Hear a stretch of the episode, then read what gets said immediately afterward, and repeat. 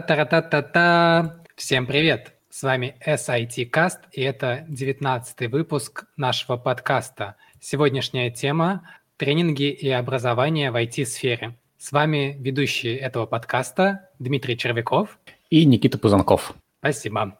Наши гости – Равиль Шаменов. Привет. Апресс Антонян. Привет всем. И Алексей Сундуков. Всем привет. Отлично. А, давайте в обратном порядке начнем. А, Леша, расскажи, кто ты такой, как ты попал в IT и чем ты сейчас занимаешься? А, я бэкэнд-разработчик, а это основная моя деятельность последних 12 э, лет. Пришел я в IT совершенно из другой отрасли. Из образования это была железная дорога. А в тот момент я решил, что перспективнее работать в IT и переквалифицировался и стал IT. Ушел на full time, а с тех пор только этим зарабатываю. Ну, собственно, все. Хорошо, спасибо. Так, Апресс, расскажи о себе. А, я по образованию финансист, тоже сфера далекая от IT. В программирование попал не так давно, как Леша, всего пару лет назад, в 2018 году, собственно, с э, курсов для начинающих. Начинал в компании, которая курс проводил в Альтариксе, потом э, набирался там опыта, отработал какое-то время, ну и потом уже сменил контору на другую. Хорошо, спасибо.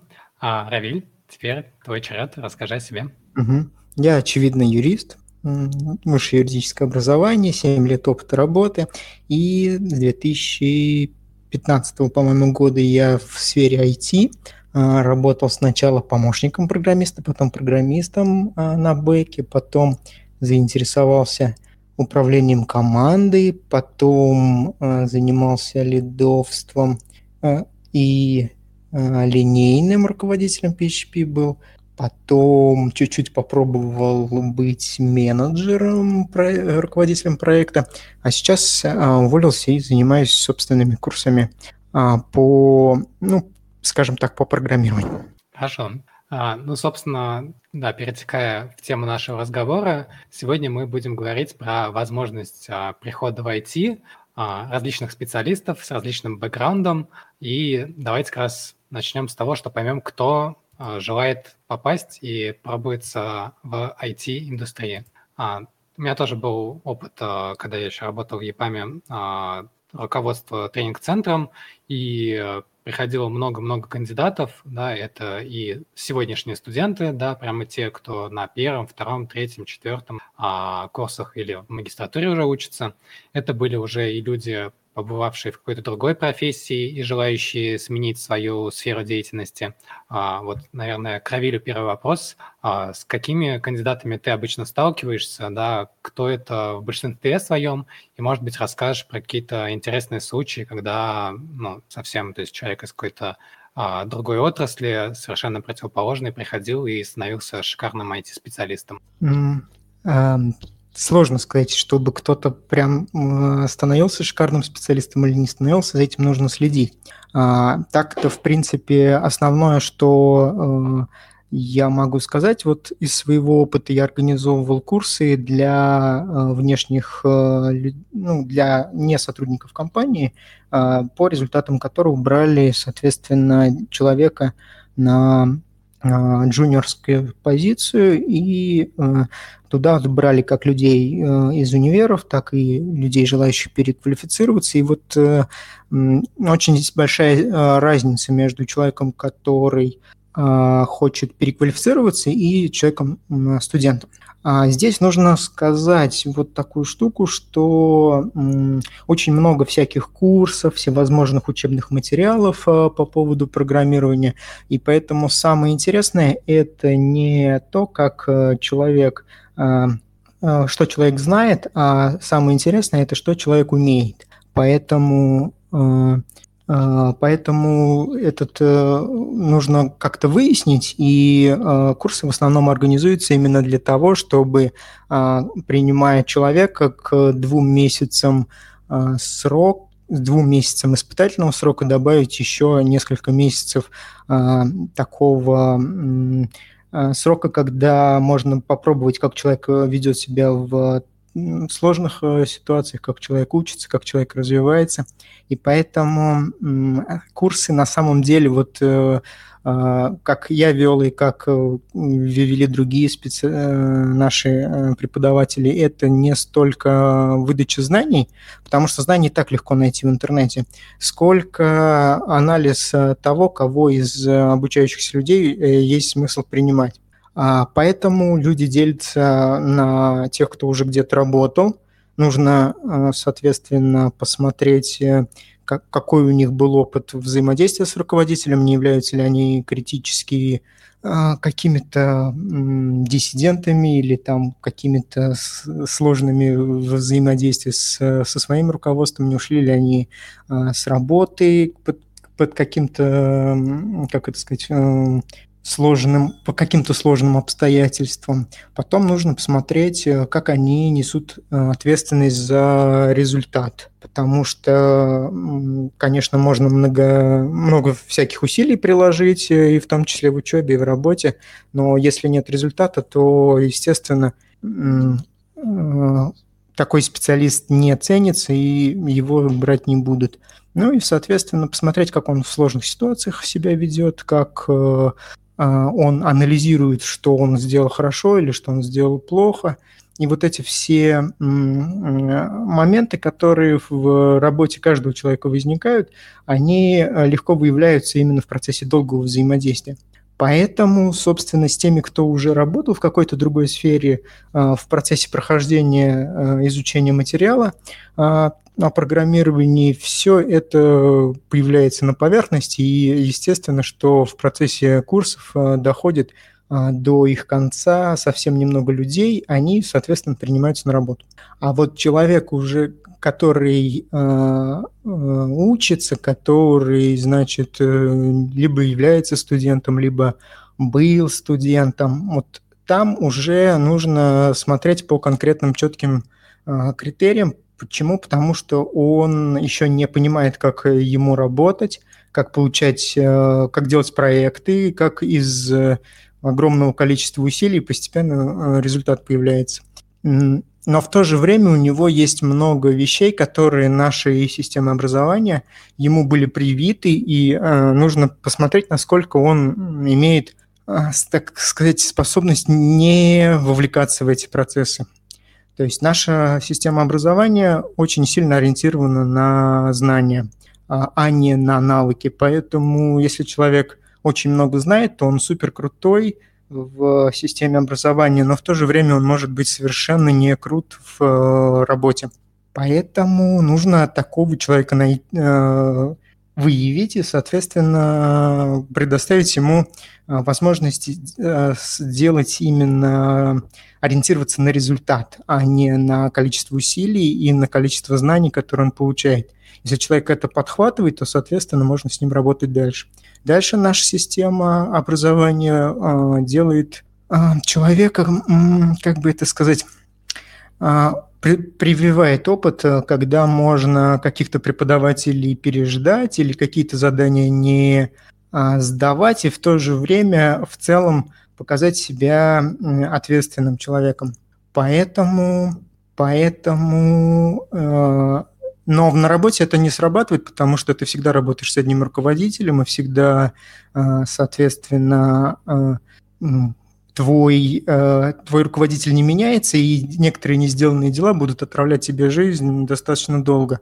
Это нужно, соответственно, тоже выявить, тоже ну, каким-то образом предложить человеку опыт находить общий язык э, со своим руководителем, без э, того, чтобы некоторые, ну, без такого, чтобы э, некоторые задачи были сделаны очень хорошо, некоторые задачи были совсем не сделаны. Соответственно, нужно выравнивать эту линию. Ну и что еще интересного? У, у таких людей очень мало опыта взаимодействия с другими людьми, даже иногда какие-то социальные а, ситуации случаются, и а, как они будут работать в команде, а, тоже вопрос, и, э, соответственно, выясняется в процессе курсов, готовы ли они работать с другими людьми, могут ли они высказываться, могут ли они слышать других людей.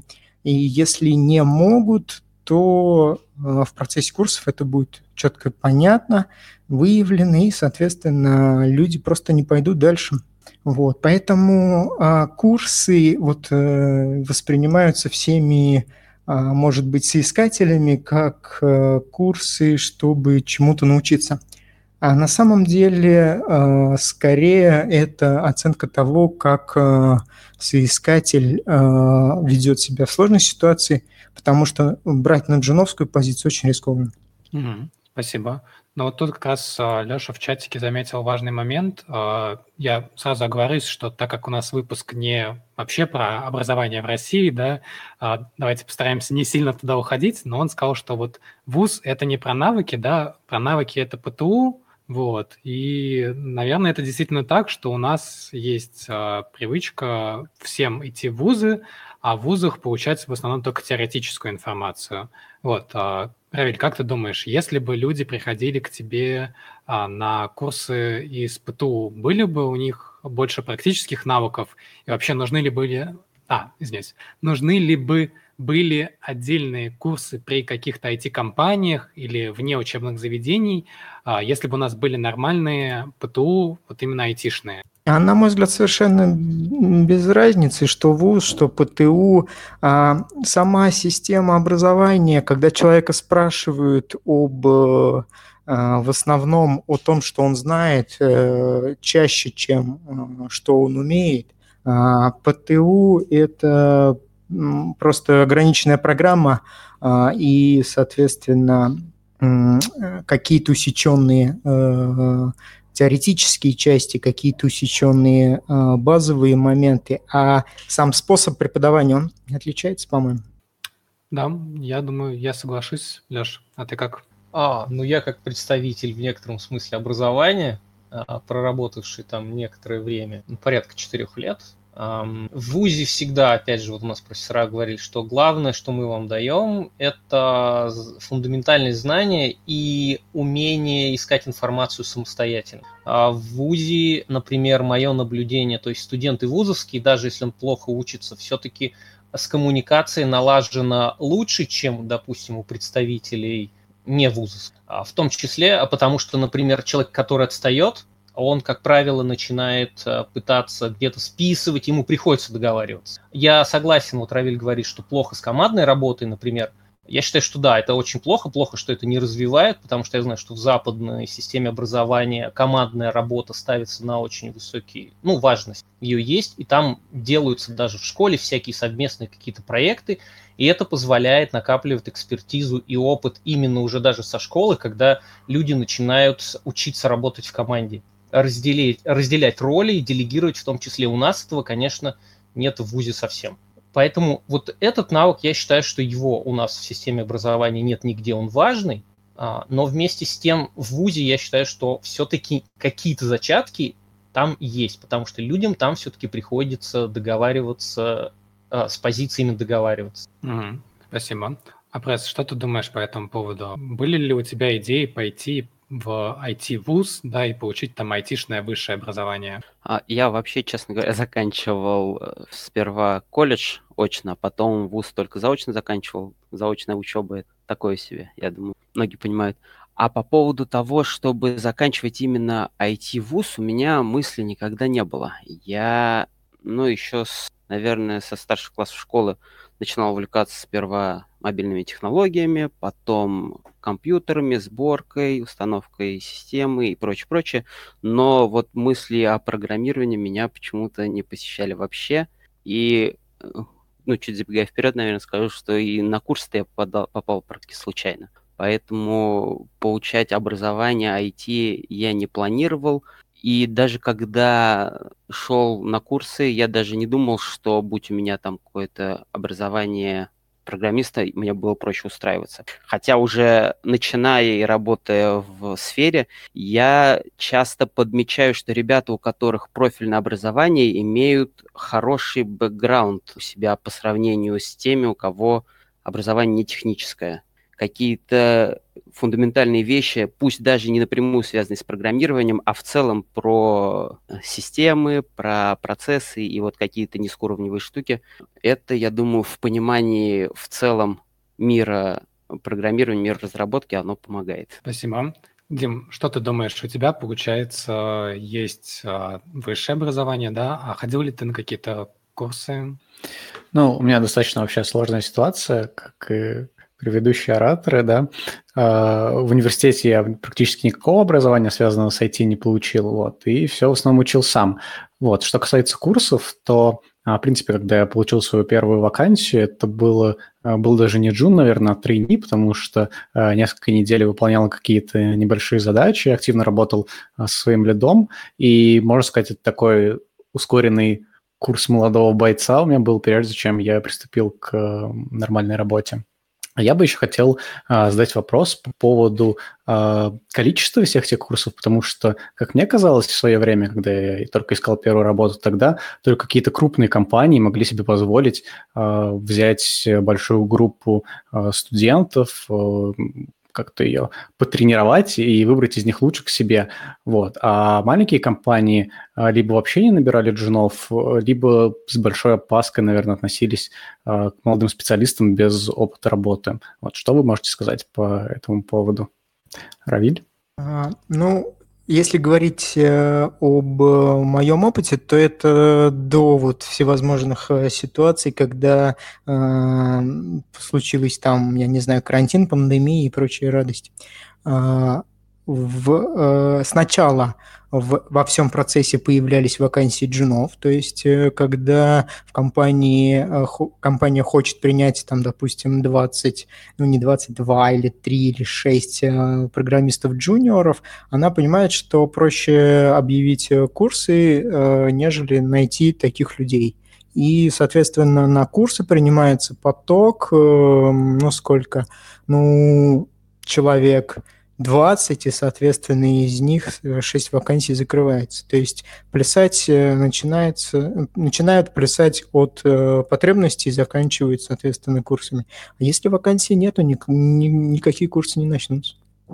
Леш, а, у тебя да. есть что-то? А, да, я хотел бы подчеркнуть, а, что я предлагаю разделять курсы платные, потому что в сознании человека, который хочет условно войти в IT, а в первое, что он в поиске наткнется, это что всякие курсы, которые предлагают ему за деньги. И те курсы, которые предлагают компании для того, чтобы набрать жена, потому что по мне это совершенно два разных курса, а две разных цели.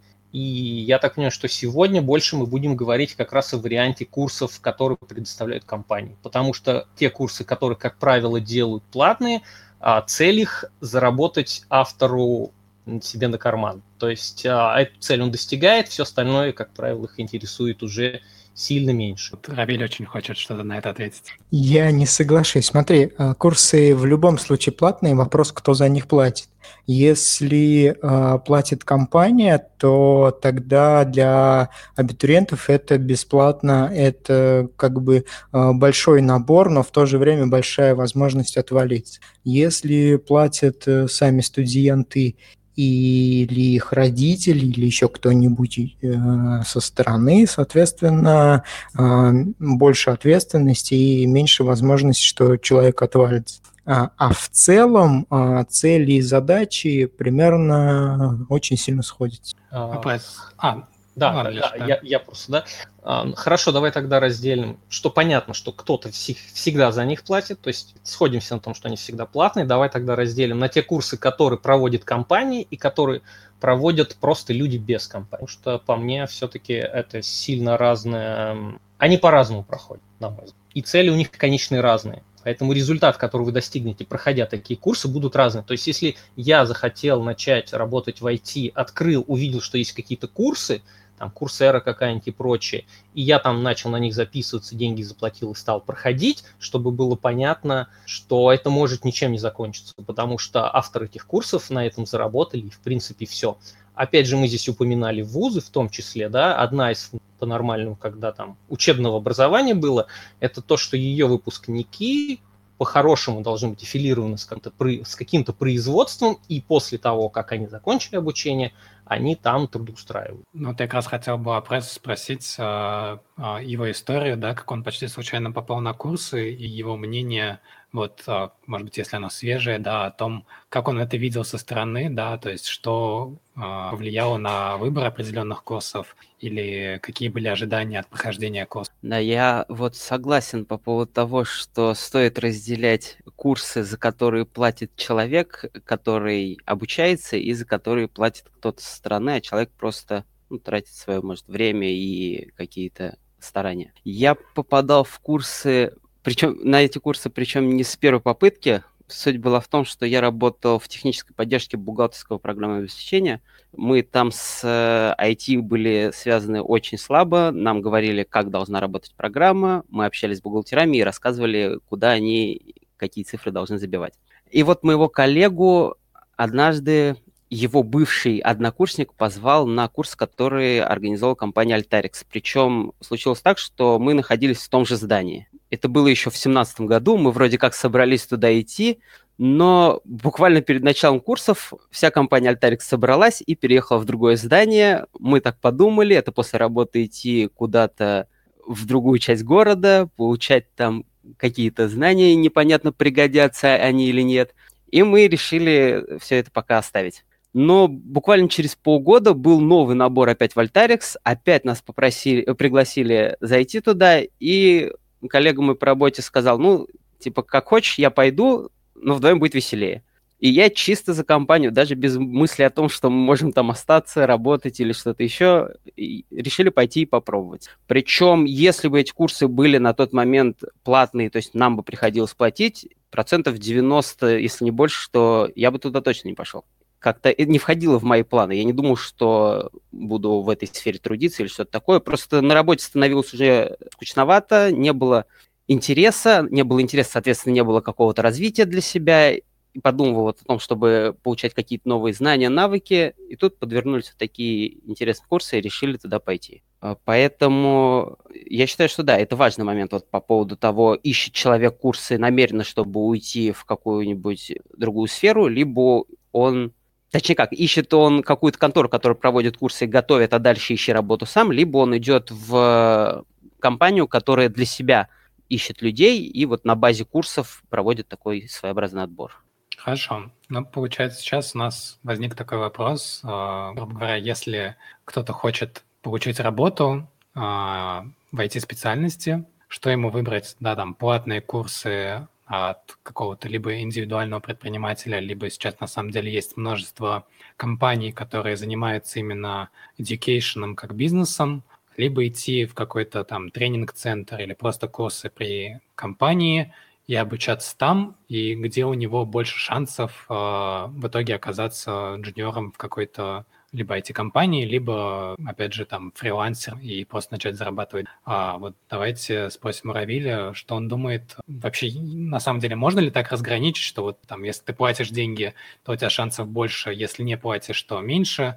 Или все-таки это более индивидуально, и тут нужно смотреть на каждую компанию, да, и на каждые там какие-то платные а, вот со вторым я больше согласен.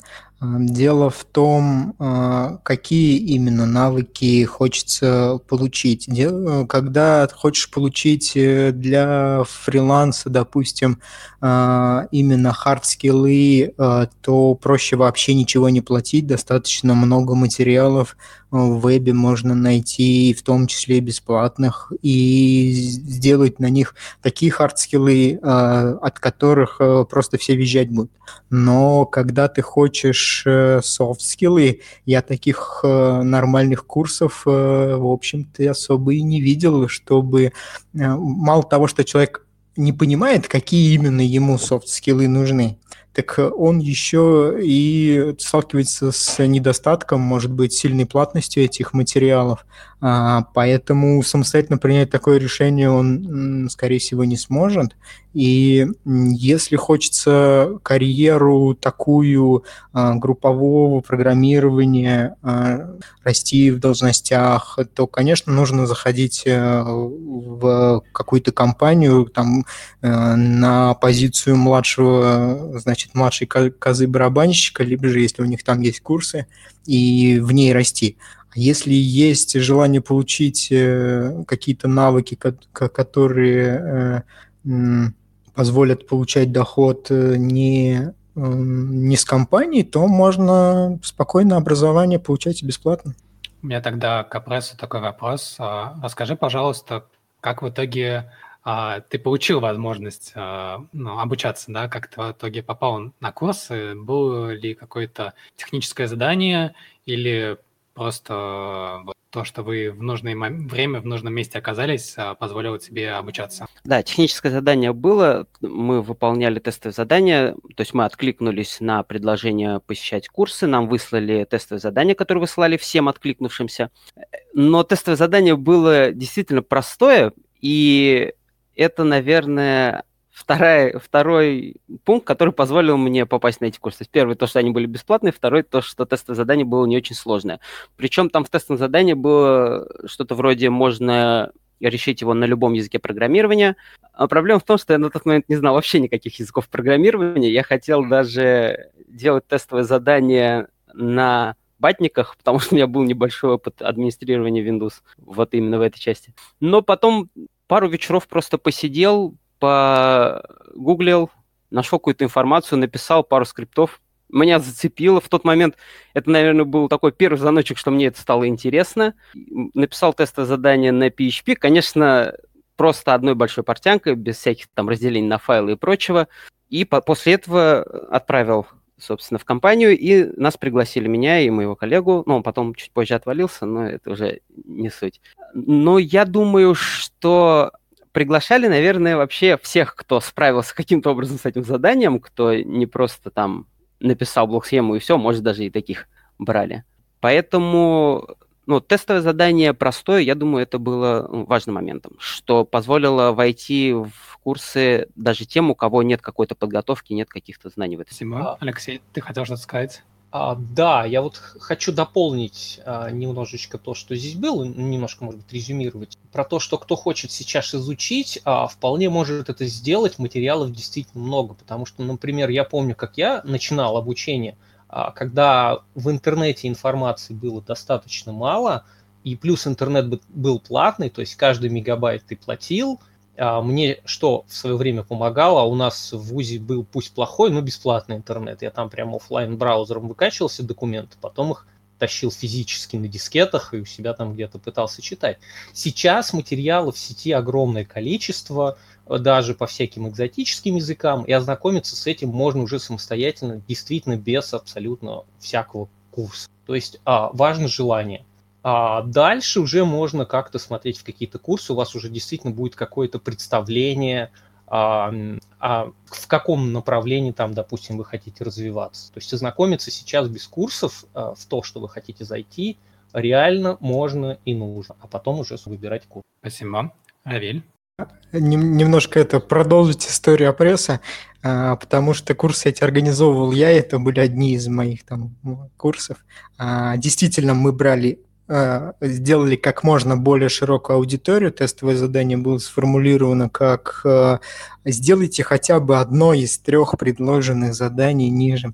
И фактически во время собеседования, а иногда просто взглянув на результат вот этого тестового, принимается решение только о том, хочет ли человек в принципе участвовать в этом всем.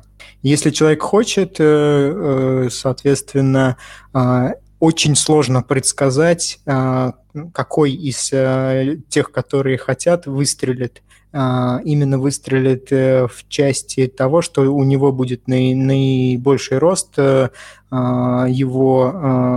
хардскиллов, за, то есть предсказуемый рост хард-скиллов, и, соответственно, а, он адекватен будет в момент софт-скиллов. Э, Поэтому а, Поэтому самый важный отбор осуществляется не, не на момент, когда человек э, заходит на курс, а самый важный э, отбор осуществляется тогда, когда а, только некоторым людям, окончившим эти курсы, предлагаются рабочие места.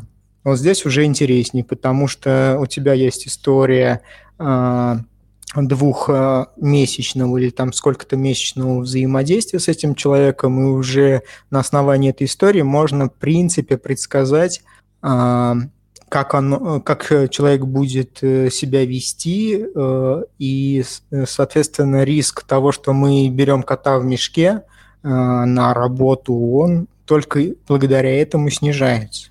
Еще хотел бы, может быть, есть смысл сказать, вот как работодатель понимает, ну, в смысле, как работодатель относится к тому, чтобы брать человека, который не имеет опыта. А, потому что сам я проводил собесы и на прием на работу, и не только после курсов, но и просто с рынка, и специалистов разных отраслей. Поэтому основной вопрос, когда человек приходит на собес, э, очень, звучит очень простой. Что, что ты делал, а, получалось оно или не получалось, и как ты э, по каким-то показателям ты видел, что оно у тебя либо получается, либо не получается. А, так вот, человеку, у которого нет опыта, нельзя задать такой вопрос. Ему можно задать вопрос, что ты знаешь, но это совершенно не поможет тебе а, предсказать, как он себя поведет а, в а, ближайшее время. А, получается, что а, в любом случае работодатель, а, принимая джуна, покупает э, кота в мешке. Он абсолютно не представляет, что это за человек и как он а, покажет себя в работе. Он любой вот, кто э, берет такого человека, он понимает, что по первой э, любой джун не будет э, приносить бизнесу плюшки, а наоборот будет только отнимать время крутого специалиста он будет, э, соответственно, э, факапить в коде, и за ним придется исправлять, он будет э, факапить какие-то организационные моменты, это тоже надо будет исправлять, то есть он какое-то время, до полугода, может пробыть минусом в балансе организации. А после того, как он выйдет, соответственно, из этого минуса, он еще может прикольно очень э, сразу же смотаться в какую-то другую организацию, сказать, что я здесь э, все хорошо э, выучил, а теперь любите меня и платите большие деньги какой-то другой организации. А, соответственно, какая у него лояльность, то есть сколько он проработает после того, как он из этого минуса вылезет, тоже непонятно. На этапе собеседования вообще непонятно.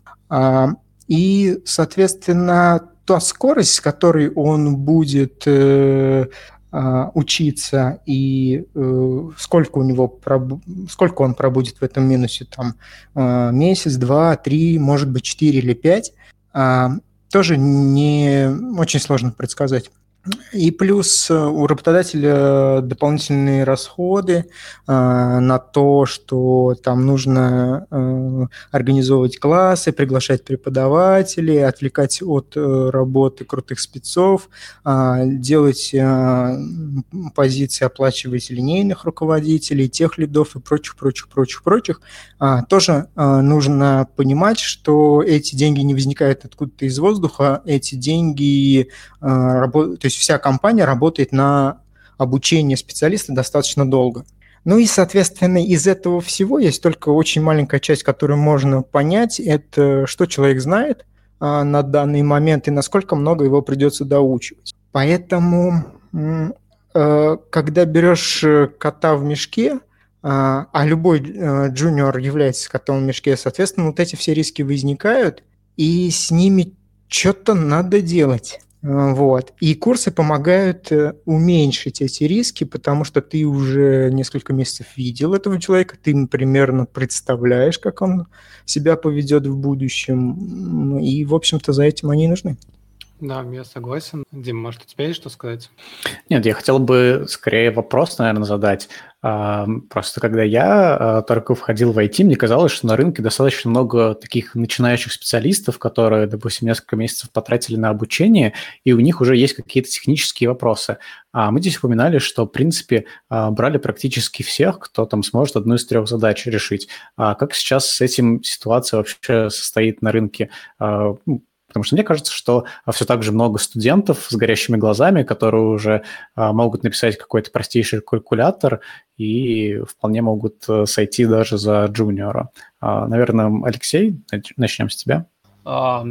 Личные наблюдения, скажу, да, за годы работы. Если 10 лет назад у нас новичок приходящий, во-первых, их было мало, потому что в отрасли, в принципе, денег мало было. И при этом это был человек достаточно высокомотивированный, опять же, потому что его не привлекали деньги, ему там был какой-то интерес а, все-таки личный. Он был к этому предрасположен, поскольку никаких материалов, курсов не было, он должен был достигать это за счет обучения. А дальше у нас пошла тема, что в отрасль а, пришли деньги там, ну, там после восьмого, девятого года там как-то интернет стал все больше и больше развиваться, появился мобильный интернет, в общем, денег стало больше. А, соответственно, это привлекло людей, которые приходили в отрасль, и их, в принципе, не интересовало, чем заниматься, потому что, допустим, я смотрел всякие видео, которые люди рассказывают, как я пришел в IT, он говорит, мне все равно было, куда идти, я посмотрел, кто сейчас там получает более-менее нормально, куда можно быстро попасть. Так. А, IT, все, я пошел в IT. То есть это человек, который тоже ведет курсы, там всякие подкасты снимает, прочее, прочее. Он честно говорит. Мой выбор был такой он там учил. А сейчас уже, когда это стало более привлекательно, соответственно, появился вокруг всего этого обвес в виде курсов, всякого обучения. И это привело к тому, что, естественно, людей начального уровня стало больше. Вот сейчас у нас после всех, всем известных историй про вирус, про умирающие другие отрасли, гарантированно станет их еще больше. А плюс я, допустим, общался там с коллегами, они говорят, что ну, есть часть компаний, которую Джунов просто перестала набирать, либо уволила, потому что они не вытягивают уже весь фот, списывают, естественно, в первую очередь новичков. И сейчас, скорее всего, их станет еще больше, потому что желающих людей обучиться на курсе и начать занимать другой, другой какой-то профессии, допустим, там из барменов, а, из проводников. Их станет сейчас еще больше, конкуренция в этом смысле усилится, и, наверное, ситуация э, станет сложнее. Поэтому новичков, на мой взгляд, станет сейчас еще больше, чем было до этого. Их и так много было. Сейчас будет больше. Авель? А, я согласен с Лешей, что ситуация в корне изменилось. Единственное, что я, наверное, немножко ее с другой стороны посмотрю. Вот у нас э, какая была ситуация? HR видит э, вакансию, ну вот в эти сытные, тучные годы HR видит вакансию а, э, джуниора и э, хотя э, от, от него требуется найти медла, он все равно предлагает э, э, этого джуниора в команду, потому что медла найти нереально, а, а джуниор научится. А сейчас, как и, собственно, не так сильно надо было заморачиваться именно вот HR, потому что э, с их точки зрения не, э, нет особой разницы между джуном плюс и медлом минус. А теперь, вот э, когда на рынке вдруг появятся э, уволенные, соответственно, или там э, те, которым те, которым не хватило места вот в будущем, скажем так, уменьшившемся количестве денег и проектов в мире, они выйдут все на рынок, и HR придется научиться различать э, хороших э, джуниоров, плохих джуниоров, хороших медлов и плохих медлов. А, то есть это мой прогноз, что, соответственно, именно позиция такая будет, что мы принимаем, иногда джунов тоже принимаем, потому что без этого никак, но только с сильно мотивированных, только с уже хорошим а, бэкграундом, то есть отбор будет э, значительно серьезнее. И именно поэтому не только конкуренция вырастет, э, получать корочки на эту самую по обучению, но и, соответственно, курсы тоже э, серьезно так разделятся. Вот выдающие ничего не значащие корочки и, соответственно, те, кто реально помогает приобретать нужные навыки. Брат, ты рад, что успел запрыгнуть на поезд до того, как все это началось? С одной стороны, да, я в последние буквально там полтора года успел в эту, в эту сферу зайти, но я не знаю, может быть, с э, высоты своего небольшого совсем опыта по сравнению с тем, что есть у ребят, может быть, в силу своего какого-то бесконечного оптимизма, я не разделяю настроение в том, что найти, ну, точнее как, два момента. Во-первых, я не разделяю настроение, что войти в сферу будет сейчас джунам сложнее, и я не думаю, что сложнее будет хорошим медлам найти работу, которая, на которой их верно оценят. Конечно, вопрос о том, что HR будет сложнее разделять вот как Равиль сказал, плохого джуна и хорошего джуна, плохого медла, хорошего медла, это, вероятно, есть. Ну, тут что могу посоветовать, что им пожелать только помощи со стороны технических специалистов. А вообще, я думаю, что сфера не стремится вниз, и она даже сейчас в небольшом подъеме. Ну как, я считаю, что вся сфера программирования была в хорошем подъеме, сейчас, может быть, этот подъем замедлился, но застой я, я не вижу застой. И думаю, что дальше будет только рост пока, в ближайшее время. Я перед Лешей ненадолго вклинюсь, и передавая привет uh, Самара IT комьюнити чатику, скажу, что не HR, а рекрутеры. Вот, и передам слово Леше. А, да, я тут все-таки немножко покритикую текущую озвученную позицию, потому что я знаю, что, опять же, юниоров, уже работающих в отрасли, увольняют.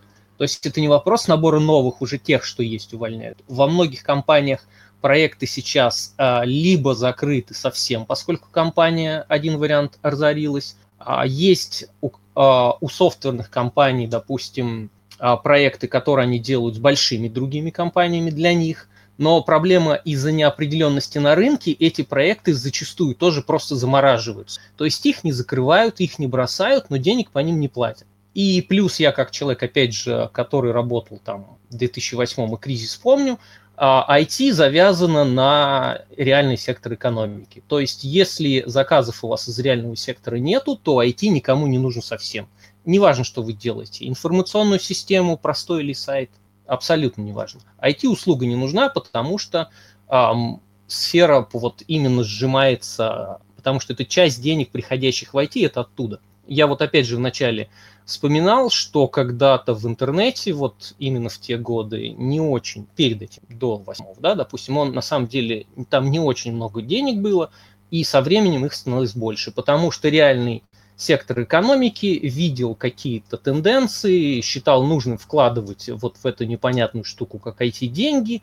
Они приходили где-то удачнее, где-то неудачнее, у кого-то взлетало, показывало, что это нужно. Но в любом случае был рост. А сейчас получается из вот главный один из держащих факторов это даже не рецессия, скажем так, в экономике, а именно сейчас вот именно неопределенность. Причем она тоже будет а, влиять на рынок труда, потому что вот Опять же, я не так давно был на интересном обсуждении. А люди э, свое мнение интересно высказали, я его озвучу, оно мне показалось очень любопытным.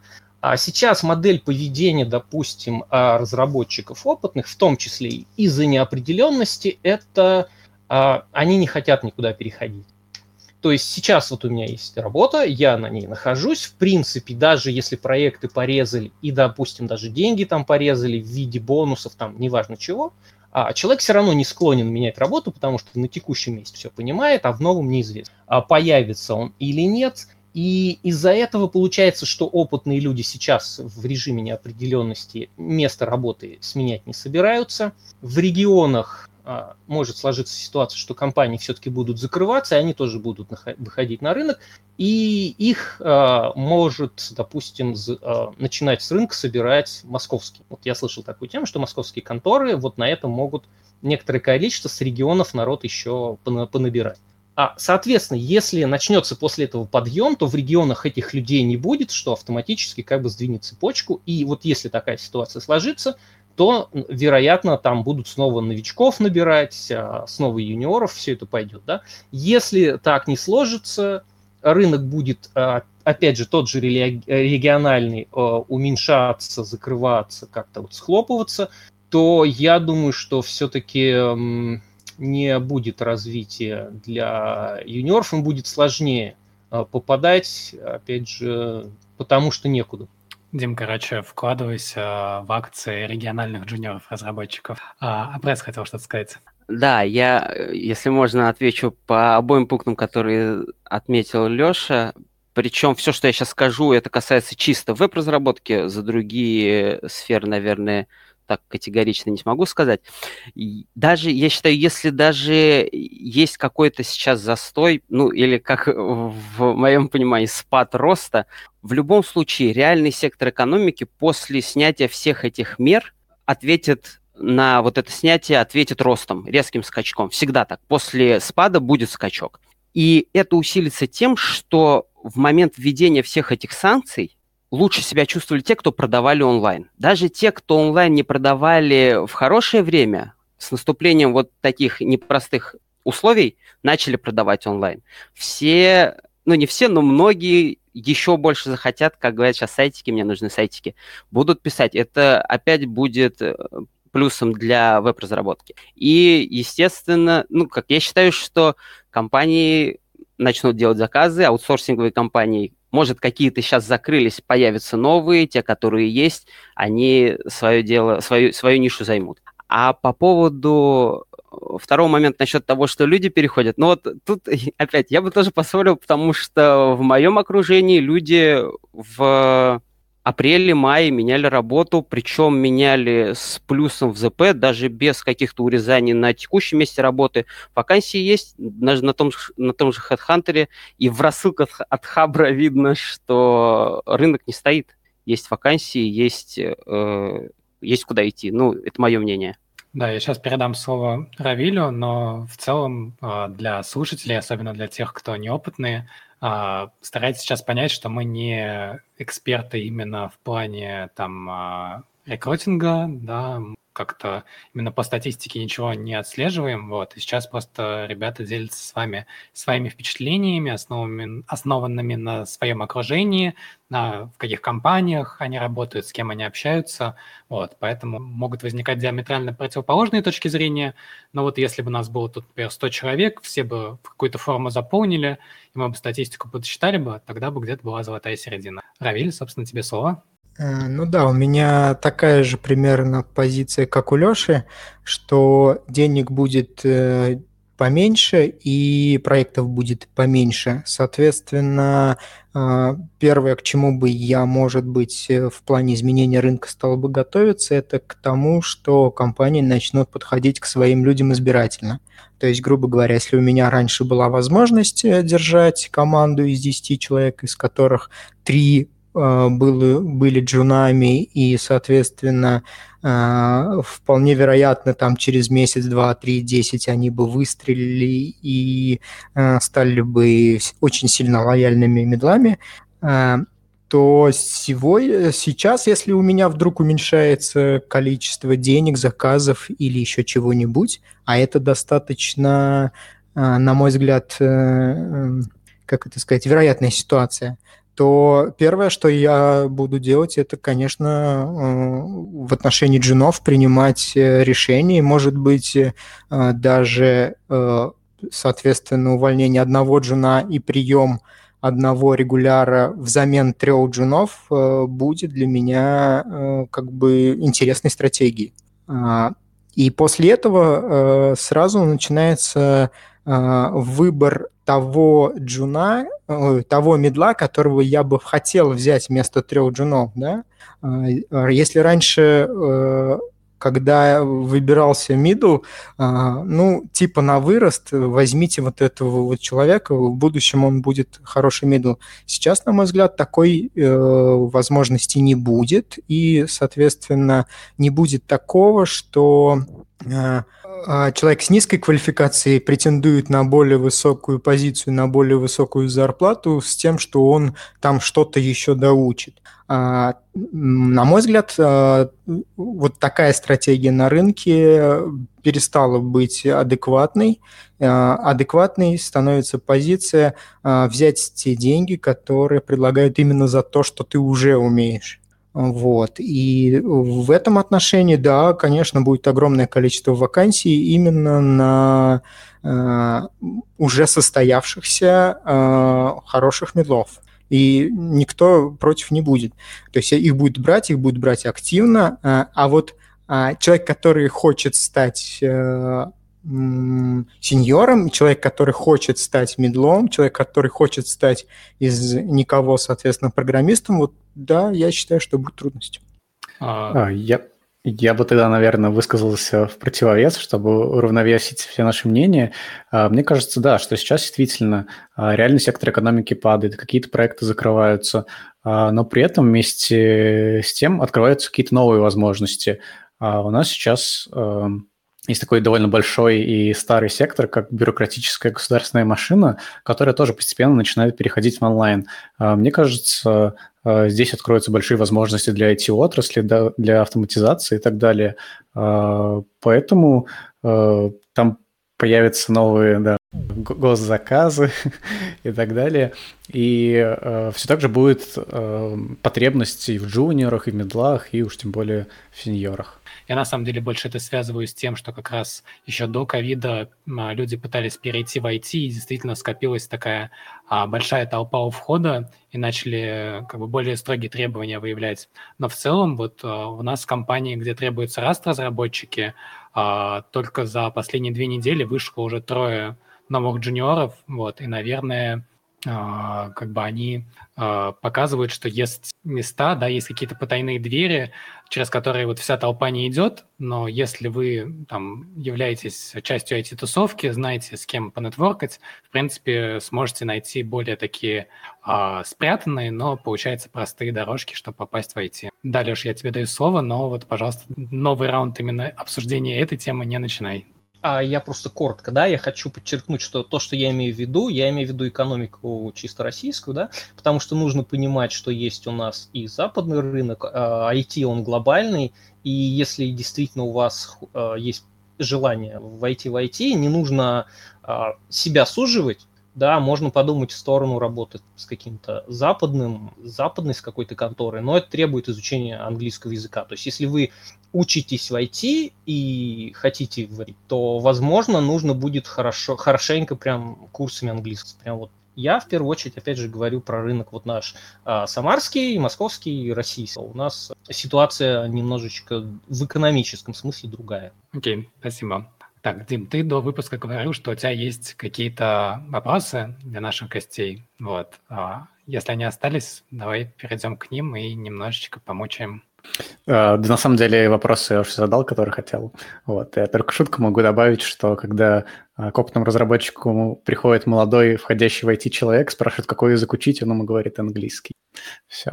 Мудрец. А, хорошо. А, тогда, наверное, а, чтобы на позитивной ноте завершить выпуск, я пройдусь по гостям и ведущим а, и спрошу, собственно, совета, которые они могут дать Э, в нашем случае, да, наш таргет для этого выпуска – люди, которые хотят как-то обучиться и перейти в IT, что-то причем, по-моему, в последнее время мы очень много для них делаем. Вот, собственно, советы от вас а, для этих, а, возможно, не молодых возрастом, но молодых опытом людей. Равиль, давай начнем с тебя.